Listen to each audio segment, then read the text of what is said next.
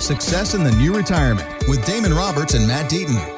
We're here with Damon and Matt. I'm Jennifer Perry. And yes, this is Success in the New Retirement. Really a podcast for those of you who are trying to navigate all these tricky issues as you're getting closer to your retirement date, or maybe you're already retired and figuring out this whole thing is a little bit complex. That's why Damon and Matt are going to be here every week sharing some lessons with you, sharing some great stories from their own clients, from their book too, which just happens to be called Success in the New Retirement. I wonder where we got the name for the podcast, guys. It's weird, but uh, yeah, we're we're not real creative, right? You know. but uh, guys, actually, you've been doing this for almost uh, two decades yourselves, right there in the greater Phoenix area as financial advisors. But I'm wondering, you know, what's the tougher job for you? Is it helping people through retirement? or for raising all the kids that you have. well, so you must be talking about me because I'm the crazy one with six children of my own, and then in a in a remarriage uh, now nine. So it's like a regular Brady Bunch there at the uh, Damon Roberts household, man. That's right. Yep. my wife has the the much harder job for sure. Yes, you have to give her proper credit. And then, uh, Matt, I don't know how your wife puts up with your craziness too. You're in the middle of a, a crazy training schedule. We're going to talk about that a little bit later on today's show. But you have kids of your own too. You guys are working hard all the time. How does she keep up with you? well, I mean, she's not a go getter as well. So she's out doing her thing. Uh, we got three kids and they're pretty independent. So, you know, my, my son, he was uh, at his cousin's house. We kind of farmed him out to uh, go up to Utah and he spent a week up there. Nice. And my sister in law texted and said, "Hey, your son was you know getting his own lunch. He made his own sandwich." um, I was like, "I need to get my 15 year old to be doing that," and my son's 12, and I was like, "Well, I guess we've just basically said if you want to eat, go make it yourself." So figure it out, so kid. Yeah. try to make them a little bit more independent. So you know they they do a good job, and my wife you know keeps them on track. So it, it's a good partnership. And uh, we're going to actually share some of the stories that you're passing along to your kids, some of those great lessons, guys, because I think that's the role of parents and grandparents today, too. We don't want our kids to end up in a financial mess later on. We want to instill that same work ethic that a lot of us grew up with. But uh, that's a challenge with today's kids. That millennial generation in particular, I don't know. Are you guys worried about that? You know, I think the millennial generation kind of gets a bad rap. Really? Okay. You're going to you defend know, they, them. Hmm. Well, they're, they're definitely attached to their technology, but I don't think it ends up necessarily being all encompassing, and it can be a good thing. So I think that they're going to be much more adept with being able to access information from their phones to be able to be on top of what's going on in the world, what's going on with, with the things around them. Mm-hmm. Obviously, as a parent, you're trying to say, okay, how much screen time is the right amount? How do we limit that? How do we make sure that you know how to actually have a conversation with someone face to face? But I've ran into lots of different, you know, people that are in college and just graduating, and they're still plenty capable. Okay, so that's encouraging. I, I think, yeah, I don't, I don't think this upcoming generation's as bad as as sometimes we think. I think sometimes we, we all sit on our soapbox and say, well, when I was a kid, you know, we we you know we'd walk to school and we you know we'd play outside and there was no bad things going on and and you know that's an oversimplification. And uh, that's the thing, guys. I think no matter where you are in that stage of life, yeah, a lot of us remember the good old days. I'm starting to make those same kind of quotes now. I don't know what that says about me, but uh, for the people that you focus on, though, you're really working with those in that boomer generation. What is it about that generation that makes financial planning today a lot different for those folks you're working with? I would say that uh, the number one thing is that they're not working with a pension. Um, yeah, you know, true. their parents and grandparents, most of them had pensions, and, and that was done for them. Now they have their 401ks, and a lot of them have done a great job about with saving, but they have to do it on their own, and none of them are financial planners or experts, and so they're they're trying to do their best in picking you know different mutual funds and things and then you have to get to a point where you're going to start taking it out. And how do you make that last with all the different variables that there are? And well and you've you know, been used to saving so watching account balances drop and that kind of thing as you start spending guys that's a little bit intimidating. Yeah sure. it is. I mean it, it, it, really comes down i mean we describe our podcast as success in the new retirement. Mm-hmm. and so what we mean by that is like, like damon's saying it is totally different than the way that your grandparents or even some of your parents retired. You know, most people had a pension, they had Social Security, they had confidence those programs would be there and provide that income. Today, people are retiring saying, well, is Social Security going to be around? You know, I don't have a pension or it's really small or I'm worried that the company that's paying is going to go bankrupt. And so, like Damon said, all legitimate to- worries, right? Right, right. Absolutely. Those are definitely things you need to be paying attention to. And so then you say, okay, I've got this pile of money, the 401k, the market keeps going up and down. I don't know what to do with my investments. How do I secure my retirement so I'm not 75, running out of money, stressing, trying to cut back, figuring out if I can go work at Walmart as a greeter or, or something like that. And so it's like, that's the concern that people have. And Yeah. so we, we wrote the book, we preach to people, we talk and we do workshops and we sit down with people. And that is the concern that we're addressing day after day. And the great news is, is there's ways to build a plan that can handle what we're facing today. And it doesn't have to be daunting. It doesn't have to be scary. You can build a plan to get have success. You guys see those success stories day in, day out there at the office, don't you? What's interesting is that the longer we do this, and as our economy and our our lives change, information is so much more readily available. And so you get a boomer who's retiring or going on there, and they get on Google and they Google how should I retire? What should I be doing? There's a thousand different opinions. And so what I think we do well is is educate people and help them to sift through the mountain of information that's there and to be able to apply the right things and to dispel uh, notions that are not true, maybe about annuities and how they're the most awful thing in the world. Some of them are, Oh, but some yeah, of them true. aren't, right? Um, and then also how to use stocks and bonds and, and all those things in appropriate ways to get them to retirement to create the type of stability that their parents and grandparents had with those pensions. And that's really takes some educating and takes you know kind of honing in and saying okay let's take this all this information and let's dial it in to how and make it fit you personally. And that's probably one of the funnest things about our job i would say. It's the most fulfilling to see you know someone come in with these wide eyes and then you know kind of walk out with a, a burden lifted off their shoulders and, and looking looking at each other if it's a couple and saying yeah we, we can do this I bet you have a lot of those high five moments on the way out, don't you? I, I think so. I, I mean, I, I they hope get really so, right? emotional and hug you. Is are you okay with that? yeah, absolutely. I'm a hugger. You know, Matt will put up the, the, the wall and say, "Nope." No, just kidding. No, he's He'll fist bump. He'll I've fist got bump. my I've got my personal space issues. But that, that's the great thing about seeing what you guys have done there at Acute Wealth Advisors, really helping people figure out how to navigate this new retirement. And success is possible today. But guys, what do you hope that people get out of this show when they listen week in and week out with you guys? At the end of the day, I hope they get some good ideas and it brings some peace of mind to them in that they can have success. I think that sometimes we have to kind of go through and understand a little bit more about some of the issues that we're facing and you address that. And so I've had multiple people in my office that they come in, they're stressed out, they're worried. They're thinking, I'll never be able to retire. But after we go through the plan, after we build that, after we talk about the different ways that we can allow them to achieve their goals, it's amazing the mind shift that occurs on that person when they know that, hey, I'm two years out, or you know what, I could retire tomorrow. Where two or three or four weeks ago, before we sat down and started that process, they didn't know if they'd ever be able to retire. Yeah. And so Yeah. it's them finally seeing the vision of what their retirement can look like and how it's going to become a reality that allows people to kind of just sit back and relax and say, okay, I've got this. I've worked hard for this. Now I can really start planning for this so I can really enjoy retirement. Get answers to your real life retirement questions now at successinthenewretirement.com. Sincere apologies to Matt Damon. We ran out of time for him tonight. We'll get him on the air again soon. Apologies to Matt Damon. We ran out of time. Matt Damon, apologies, we ran out of time. Matt Damon, apologies, we ran out of time. Apologies to Matt Damon, we ran out of time. Apologies to Matt Damon. Uh, we ran out of time. Matt Damon, I'm sorry we ran out of time.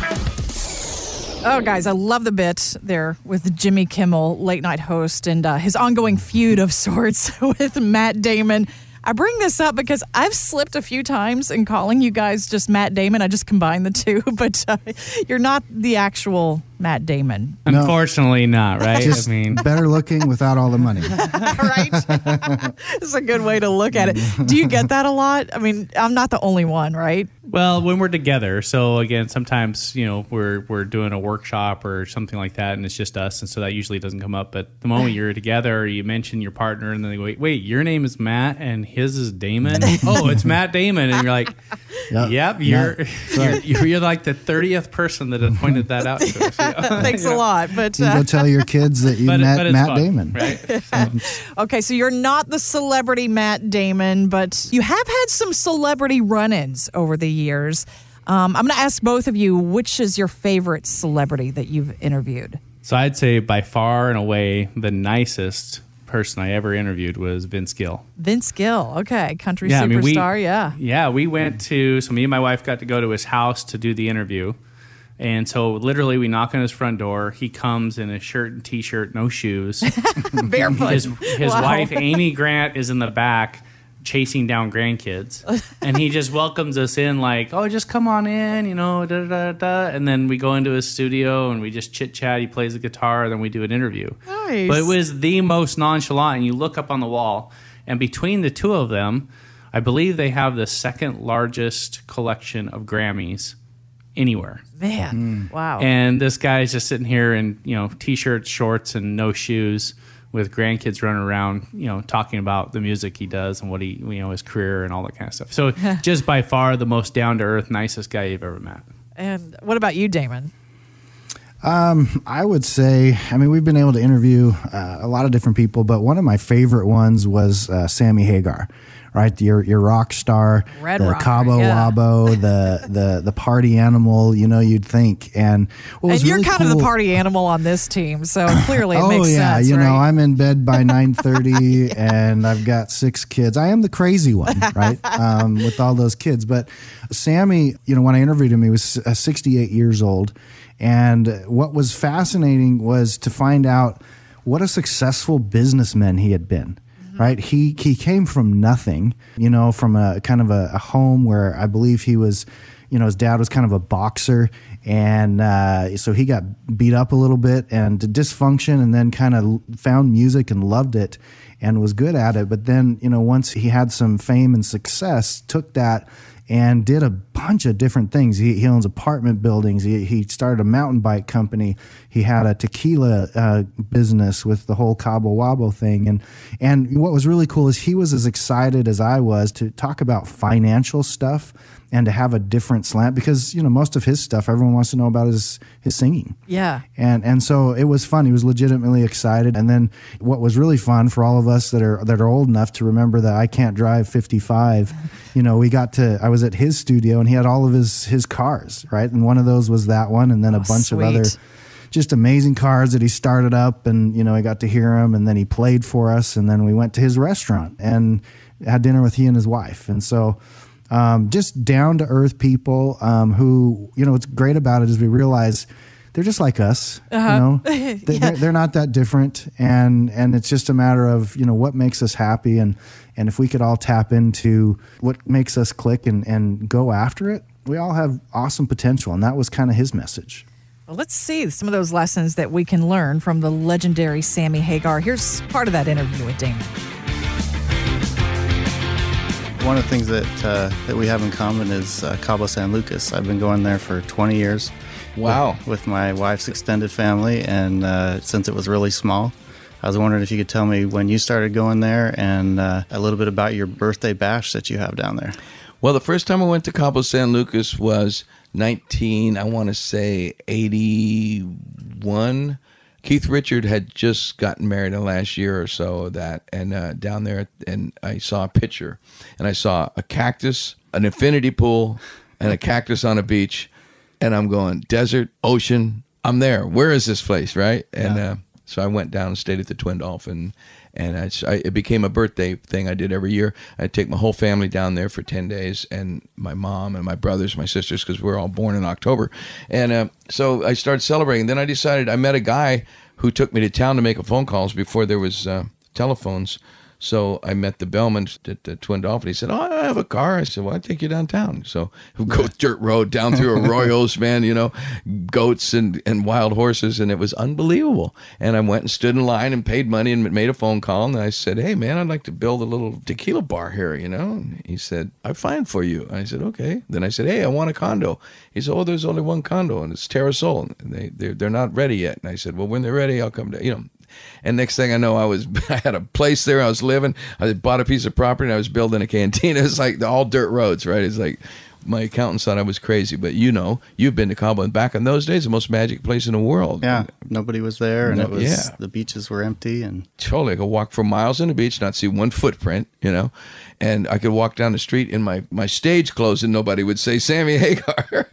yeah. so that's great. Well, that's fun. You know, most people know you as an artist. You know, having a, a career with Montrose, and then with Van Halen, and then uh, does the Red Rocker and all these other things. But what most people don't know, and it's one of the things that really impressed me as I learned more about you, was what a businessman you are. It's so funny because now I'm starting to be convinced that maybe I am kind of a business guy, you know. But to me, it's really creative. It's really not business because it's more like an idea and a passion. Like I never do anything just for money. I think, oh, I can make a bunch of money if I go do that. You know, I never think that way.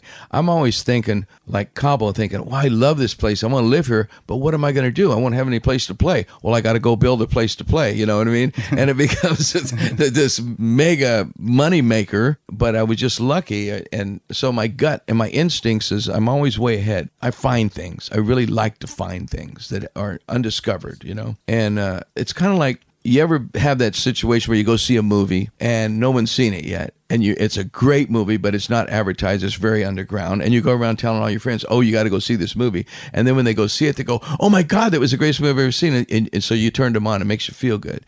You turn them on to a restaurant. You turn them on to a record. Uh, i remember the black keys. I used to turn people on the black keys. Now they're huge. But at the time say hey man check everybody go wow those guys are really good. I love that album you know? And that's kind of the way i am about my business. And it's my passion. Like i love it. So to just be a businessman, the nuts and bolts of business. I'm so dumb. Uh, my business partners, they sit there and go, I go, okay, you do that. That's your job, right? Like how many cases we can do a year, and here, here's what we're gonna, the margin is gonna be, and here's how much we have to price it. My instincts is usually when you're looking at the margin of a brand, like my rum, say, what's the margin gonna be? You know, I'm going, well, I, I don't care, just don't make it too expensive for my fans. Yeah. So I'm that kind of a businessman. So I'm really not a good businessman. I, I think I got good ideas, and I, I'm very lucky that I find good people to run my businesses and to really do it for me. So the creativity is what what drives you doing doing Your passion, but you're surrounding yourself by a, a team of individuals that are helping you do the things you love. And those individuals, the type of way I do business, my individuals have to be able to spin on a dime because I, uh, when I get inspired, I got to go. It's like, you know, no, no, no, this is what we're going to do. No, no. They say, well, let's do some research and let's do some due diligence. Like, we ain't got time for that. If we wait, somebody's going to beat us to this. We got to do it right now. And I'm one of those guys, and I get wound up and get passionate. I can drive people hard, and they like it, you know, because it's it's passion. It's not like cruelty. yeah, but I, I bet it's taken a lot of years to get to that point where you prepared, and, and so that now you know when you want to run with an idea, when you want it, when something changes in your life, you're able to do it because you've done you know the background work to be able to prepare yourself for this kind of stage of your life. Of that, You know, kind of. I mean, the background work has been coming through the back door. I didn't don't have an education. I didn't even graduate from high school. I know a lot of people are shocked at that, but I, I did not graduate from high school. I was thrown out. I could have, but I was thrown out senior week for throwing a water balloon through a teacher's window and hit him. And I was throwing it at some girl, and it was you know, and it hit the teacher, and I got thrown out of school. So they they wouldn't graduate me, but I never went back and got my diploma. It's all it's all good.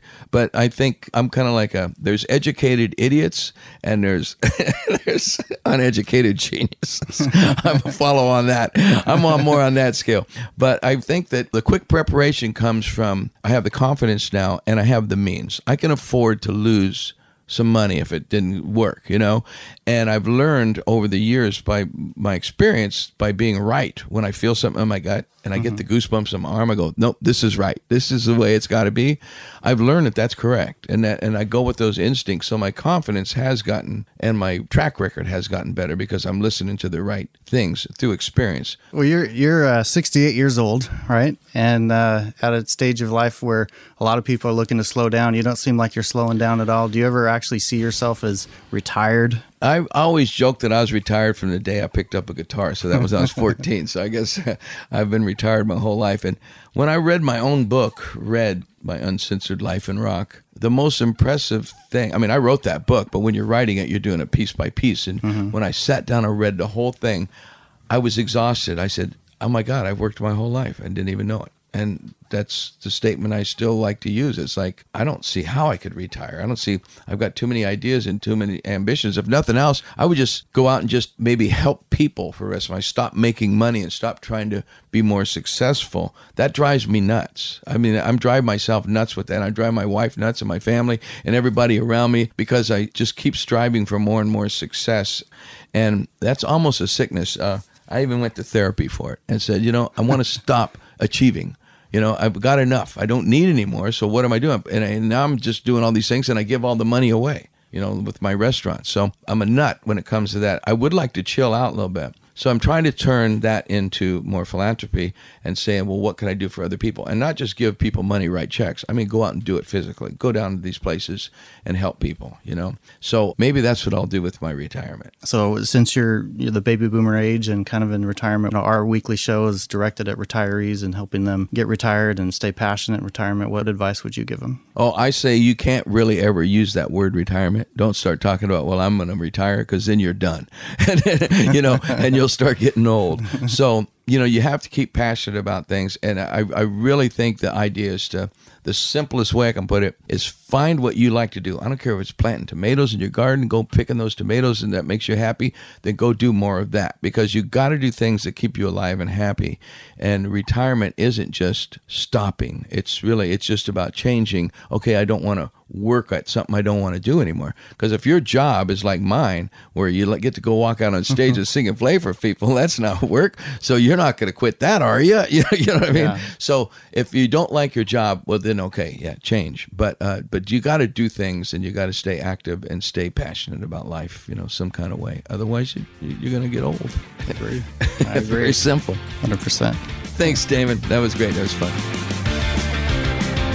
Interesting perspective there, guys. What do you think about that? He doesn't like the word retire, but that's in the name of our podcast. I don't know. Well, he's, he's trying to say, right, that he's not done. That Yeah. just because he hit a magic age or doesn't need to work, it doesn't mean that his brain's not flowing. That he's not still going to be creative or do something he's passionate about. And so, you know, we have the same vision for all of our clients. Again, I, some of our clients are more active doing things now than they have ever been because they don't have to go to work every day. They can Yeah. go and do the fun things. And so they can start the art class or the fishing or the traveling that they want to do. So, you know, the golden years, especially now, it's, I mean, everybody can go get their knees replaced, their hip replaced. Boom, you're, you're a new person, you know? Back on the court. You know, so there's lots of opportunity to do a lot of fun things. It's just a different part of your life. It's where you're free from, you know, the rat race. And now you get to go and say, how do I want to choose to spend my time? What are the fun things I want to do? Where do I have some passion in life? That's really rewarded in our in our job to see people do that and enjoy it and have fun with that. You can find Damon and Matt's book, Success in the New Retirement, on Amazon.com or get a free chapter now at successinthenewretirement.com. Coming up on the next Success in the New Retirement episode, guys, I'm going to do the thing that our teachers always told us not to do in school. And that's actually skip ahead in your book, okay? Because I want to get to some of the keys to navigating the new retirement. And next time, we're going to start on one of the big keys, which is diversification and correlation. You guys kind of geek out on this stuff, don't you? You know, you have to geek out on something, right? We're, we're supposed to be experts in this, so we got to know the numbers. Yes, so we're going to talk about that, but in terms that people can actually understand. There's the real difference here on this podcast. And then coming up in a few weeks, Matt has embarked on quite the journey for himself. Actually, has a big goal that he's set for himself. We're all big on goal setting. And Matt, this one's kind of interesting. You're going to scale the height of Everest in Utah, actually, right? Yeah, so it's it's called Everesting 29029. Okay. And basically it's uh, it's a race, but it's not really a race. So That's what's cool about it is it's really kind of a community event. Everybody's going for one goal and the goal is to climb a mountain that you'd normally ski down and then ride the gondola down and do that over and over until you have gone from sea level to the height of Everest and you have 36 hours to complete it. 36 And- hours? Ooh. yeah. So I went up and actually climbed it to test it out. Uh Uh-huh. huh. And I'm starting to have concerns about this commitment. I'll, Okay. I'll just say that. All right, What there's have I your gotten tease. myself into? Yeah. well, we're going to follow along on Matt's journey in the Everesting series here on the podcast, and I hope you'll join us for that. But remember, you can find us online anytime, successinthenewretirement.com. Thanks for listening. Want more from Damon and Matt? Check out successinthenewretirement.com. And while you're there, drop us an email with your questions. Investment advisory services offered through Acute Investment Advisory, LLC, a registered investment advisor. Insurance and annuities offered through its affiliated company, Acute Wealth Advisors, LLC. Tax and or legal advice is not offered by either company or their affiliated companies. Consult with your tax and legal professionals for guidance on tax or legal matters. The information presented should not be viewed as personalized investment advice. All expressions of opinion are subject to change. We are not affiliated with nor endorsed by the Social Security Administration or any other government agency.